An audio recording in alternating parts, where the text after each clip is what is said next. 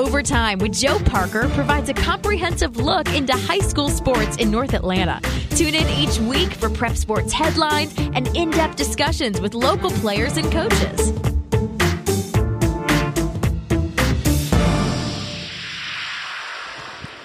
Hello, everyone, and welcome to another edition of Overtime. I am Joe Parker, resident sports reporter here at Appen Media Group, and it's a podcast kind of day for me. I'll be giving you some updates on Week 4 football. It's a local team won a volleyball tournament, and we'll have updates on softball region play as well. And as I said, it's a podcast kind of day for me because later this week you can also hear me talking sports movies on our newest podcast, Pod with the Wind.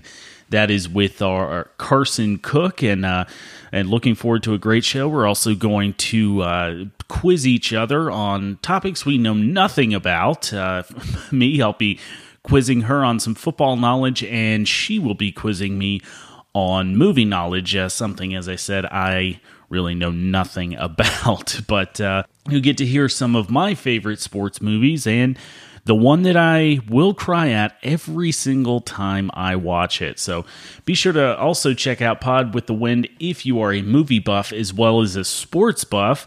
The most recent episode features an interview with Disney animator Tom Bancroft. Right, but for now, we are going to jump in to Week 4 of the GHSA football season.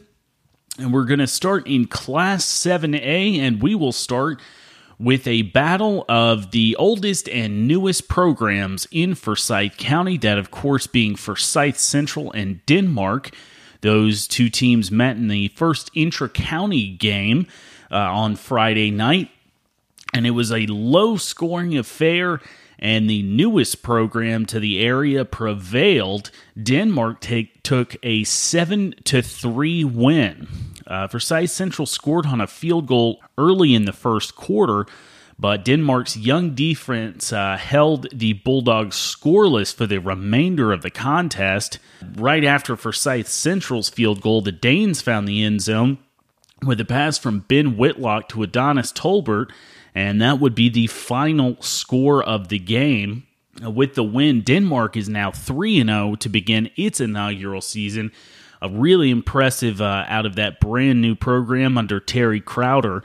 And for Forsyth Central, that was their first loss of the season. They are now 2-1. After two games on the road, the Danes are back at home this Friday against Dawson County, while Forsyth Central will be on the road against Lakeside Atlanta. What was another low-scoring affair for Lambert and Peachtree Ridge, but Lambert took the 7-0 victory over the Lions.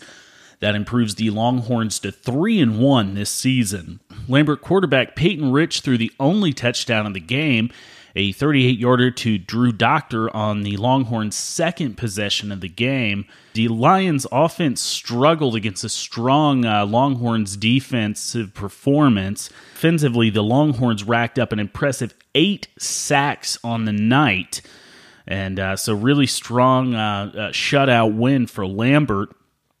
And Peyton Rich was 13 for 23 passing for 124 yards, of course, with the sole touchdown of the game. Jake Rising had 62 yards rushing to lead the Longhorns. Lambert has a bye this week before closing out their non-region schedule against Lanier at home on September 21st. Roswell and West Forsyth met in Forsyth County, and in a battle of two strong 7A teams, Roswell squeaked by with the 21-17 victory. The Hornets' offense got off to a fast start. Kamonte Jett put Roswell on the board with a 2-yard touchdown rush on their opening drive of the game. And Roswell extended their lead just 3 minutes later after blocking a West Forsyth punt. And then John Copenhaver ran in from 20 yards out on an end around to extend that Hornets lead. Both teams exchanged scores before the half, and the score was 21-14. But West Forsyth's field goal in the third quarter was the last score of the game. However, Roswell had 3 huge stops in that second half. late in the game, West Forsyth was looking for their comeback win. Facing a 3rd and 14 with under 2 minutes left, West Forsyth's quarterback scrambled and was leveled with a hard hit from Roswell's Danico Slaughter. That big hit caused Whitfield to fumble, and Khalid Mobley of Roswell scooped up the loose ball, took it 43 yards down to the West Forsyth 16-yard line, and that was enough to ice the game and improve Roswell to 3-0 this season. Roswell is back in action this Friday for the 64th edition of the Milton-Roswell rivalry. Of course, the longest running and probably has the most love-to-hate sentiment of any local rivalry. And both teams are going to enter that game with undefeated 3-0 records. With West Forsyth's loss, they dropped to 0-3. They are on the road against Peachtree Ridge this Friday. South Forsyth beat South Gwinnett for the 3rd straight year to improve to 3-1 Friday night. South Forsyth took that win 21-7. It was not an offensive showcase for either team, with South Forsyth racking up just a little over 200 total yards. But with their defensive play, it was enough for the win. South Gwinnett's only score came on a pick six early on in that game. Drew Morris had 2 touchdown rushes and connected with Colby Cruz on a touchdown pass. That was enough to give the War Eagles the separation they needed, again with their defensive play keeping South Gwinnett off the scoreboard. South Forsyth has a bye on September 14th, so this Friday, and then they will close out their non-region schedule against Hillgrove. Now taking a look at Class 6A, where region play has begun. Cambridge is now 1-0 in region play. They won a close one, 16-14 over Dunwoody. Cambridge trailed at the half, but the Bears then built a 16-7 lead in the 3rd quarter on a Stratton Tripp rushing touchdown and a 33-yard field goal from Jack Tyndall. The Wildcats attempted to mount a comeback. They actually did score with under 2 minutes remaining in regulation, but their onside kick was recovered by Cambridge, and that was good enough for the Bears' win.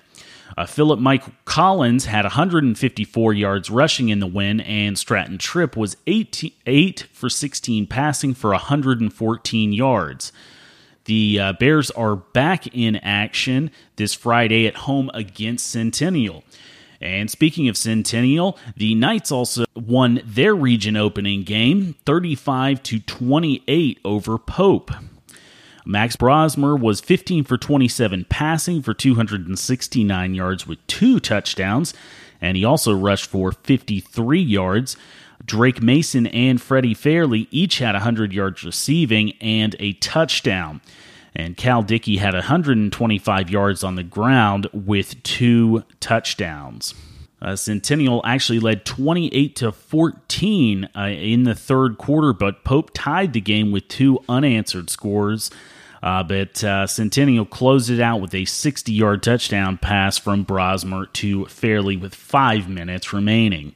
Right now, taking a look at Northview and Chattahoochee, the backyard battle in Johns Creek. Northview beat Chattahoochee to improve to 2-1 this season while handing Chattahoochee their 3rd loss. Hooch is now 0-3.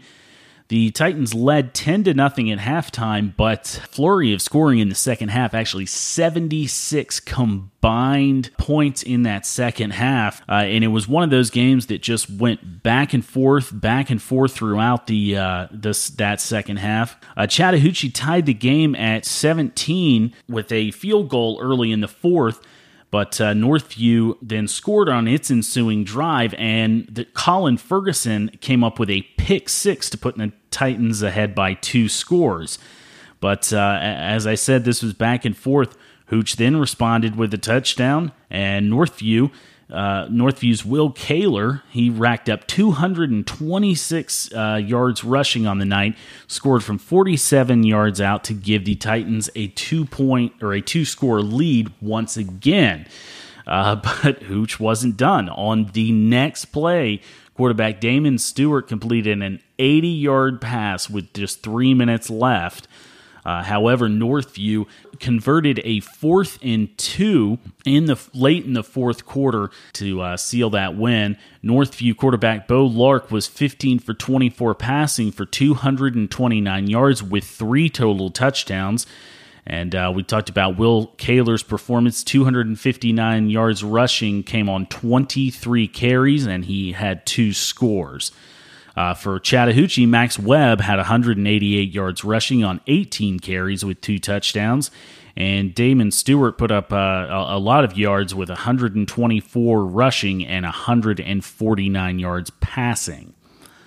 All right, finally, Johns Creek opened its region slate of games with a 53-32 win over North Atlanta. That is Johns Creek's 3rd straight win in their region opening game. The Gladiators trailed the entire first half until Giovanni Dyer returned a kickoff for a touchdown with 9 seconds left before halftime. That put the Gladiators up 20-19. And they came out in the second half and scored 3 unanswered touchdowns to power their win. North Atlanta scored early in the fourth, but Johns Creek continued to find the end zone, including a pick six and a Nate Watson rushing score. The Gladiators are now 2-1, and as mentioned, 1-0 in region play. They will play crosstown rivals Chattahoochee this Friday. And Blessed Trinity in Class 4A completed just a ridiculously arduous non-region schedule with a perfect record. I mean, BT improved to 4-0 with a 38-7 win over Benedictine on Friday night. Benedictine, one of the top Class 3A teams.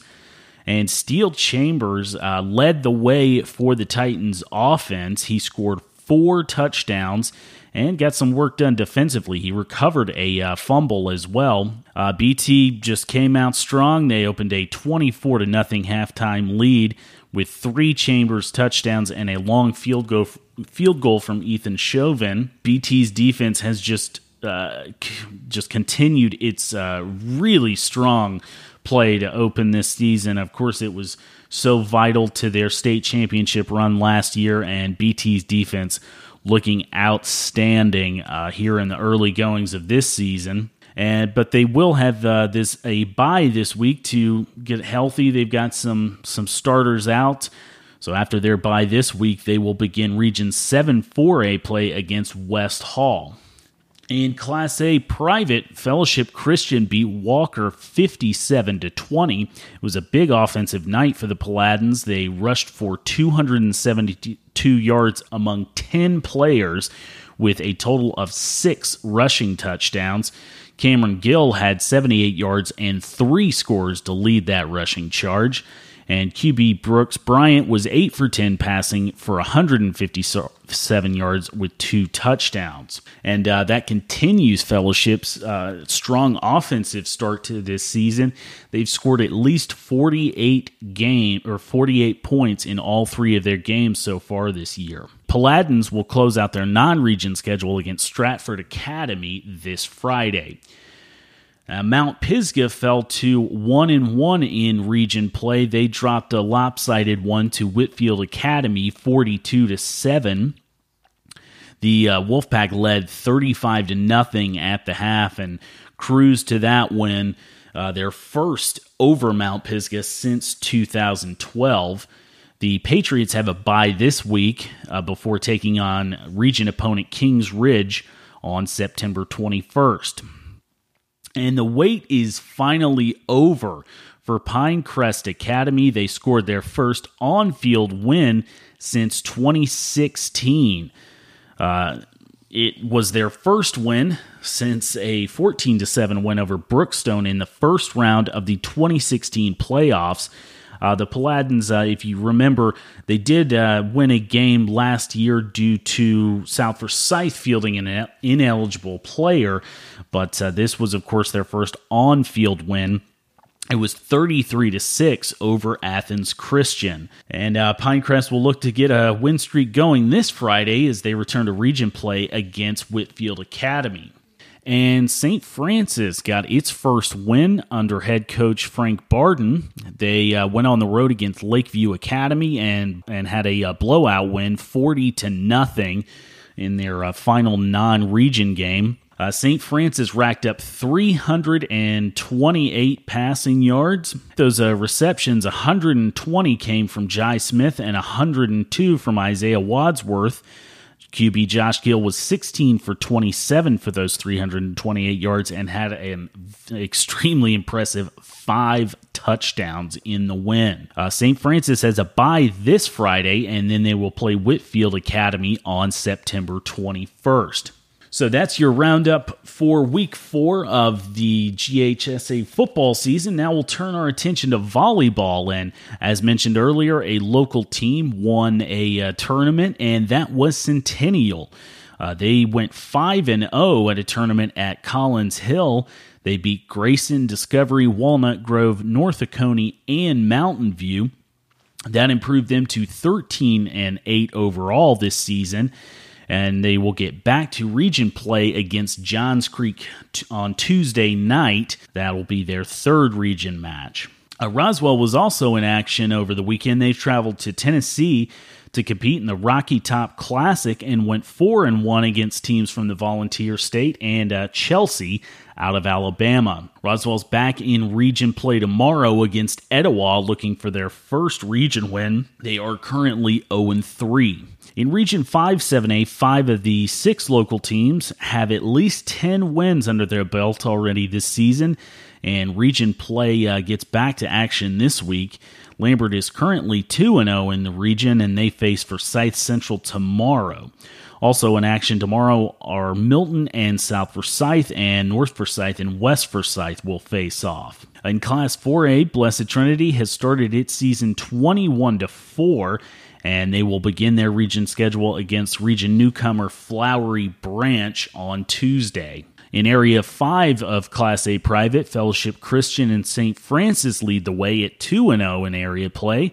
For those teams in that area, the non-area play continues this week, but they will get back to facing one another next week. Now we'll take a look at some local softball action slated for this week, and I'll start in Region 5 7A, where Forsyth Central and North Forsyth are both at 4-2 to lead the region standings. North Forsyth is coming off a 15-2 win over Lambert last week, and Central shut out Milton 4-0.